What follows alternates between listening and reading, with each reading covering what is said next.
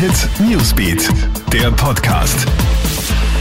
Schönen Sonntag wünsche ich mit ganz lieben Grüßen aus der Kronhit Newsbeat Redaktion. Hier das Wichtigste kompakt zusammengefasst.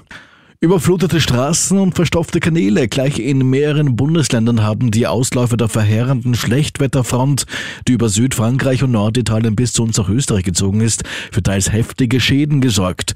So mussten von Tirol bis ins Burgenland Keller ausgepumpt und entwurzelte Bäume beseitigt werden. Allein im Südburgenland waren gut 200 Feuerwehrmitglieder von mehr als 20 Feuerwehren mit mehr als 40 Fahrzeugen im Einsatz. Eine Woche noch, dann wird in Wien gewählt. Der Sieger dürfte bereits feststehen. Laut aktuellen Umfragen liegt die Wiener SPÖ klar auf Platz 1.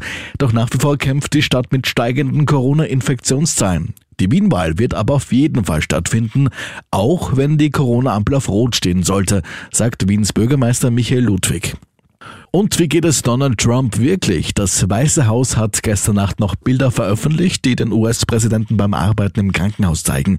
Auch Ärzte sind vorsichtig optimistisch bereits. Dennoch, trotz erheblicher Fortschritte seit der Corona-Diagnose gibt es noch keine Entwarnung für den Gesundheitszustand des US-Präsidenten.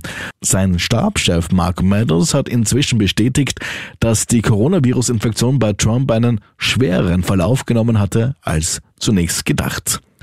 Soweit das Aktuellste aus der Kronehit Newsbeat Redaktion. Schönes Wochenende. Krone Hit Newsbeat, der Podcast.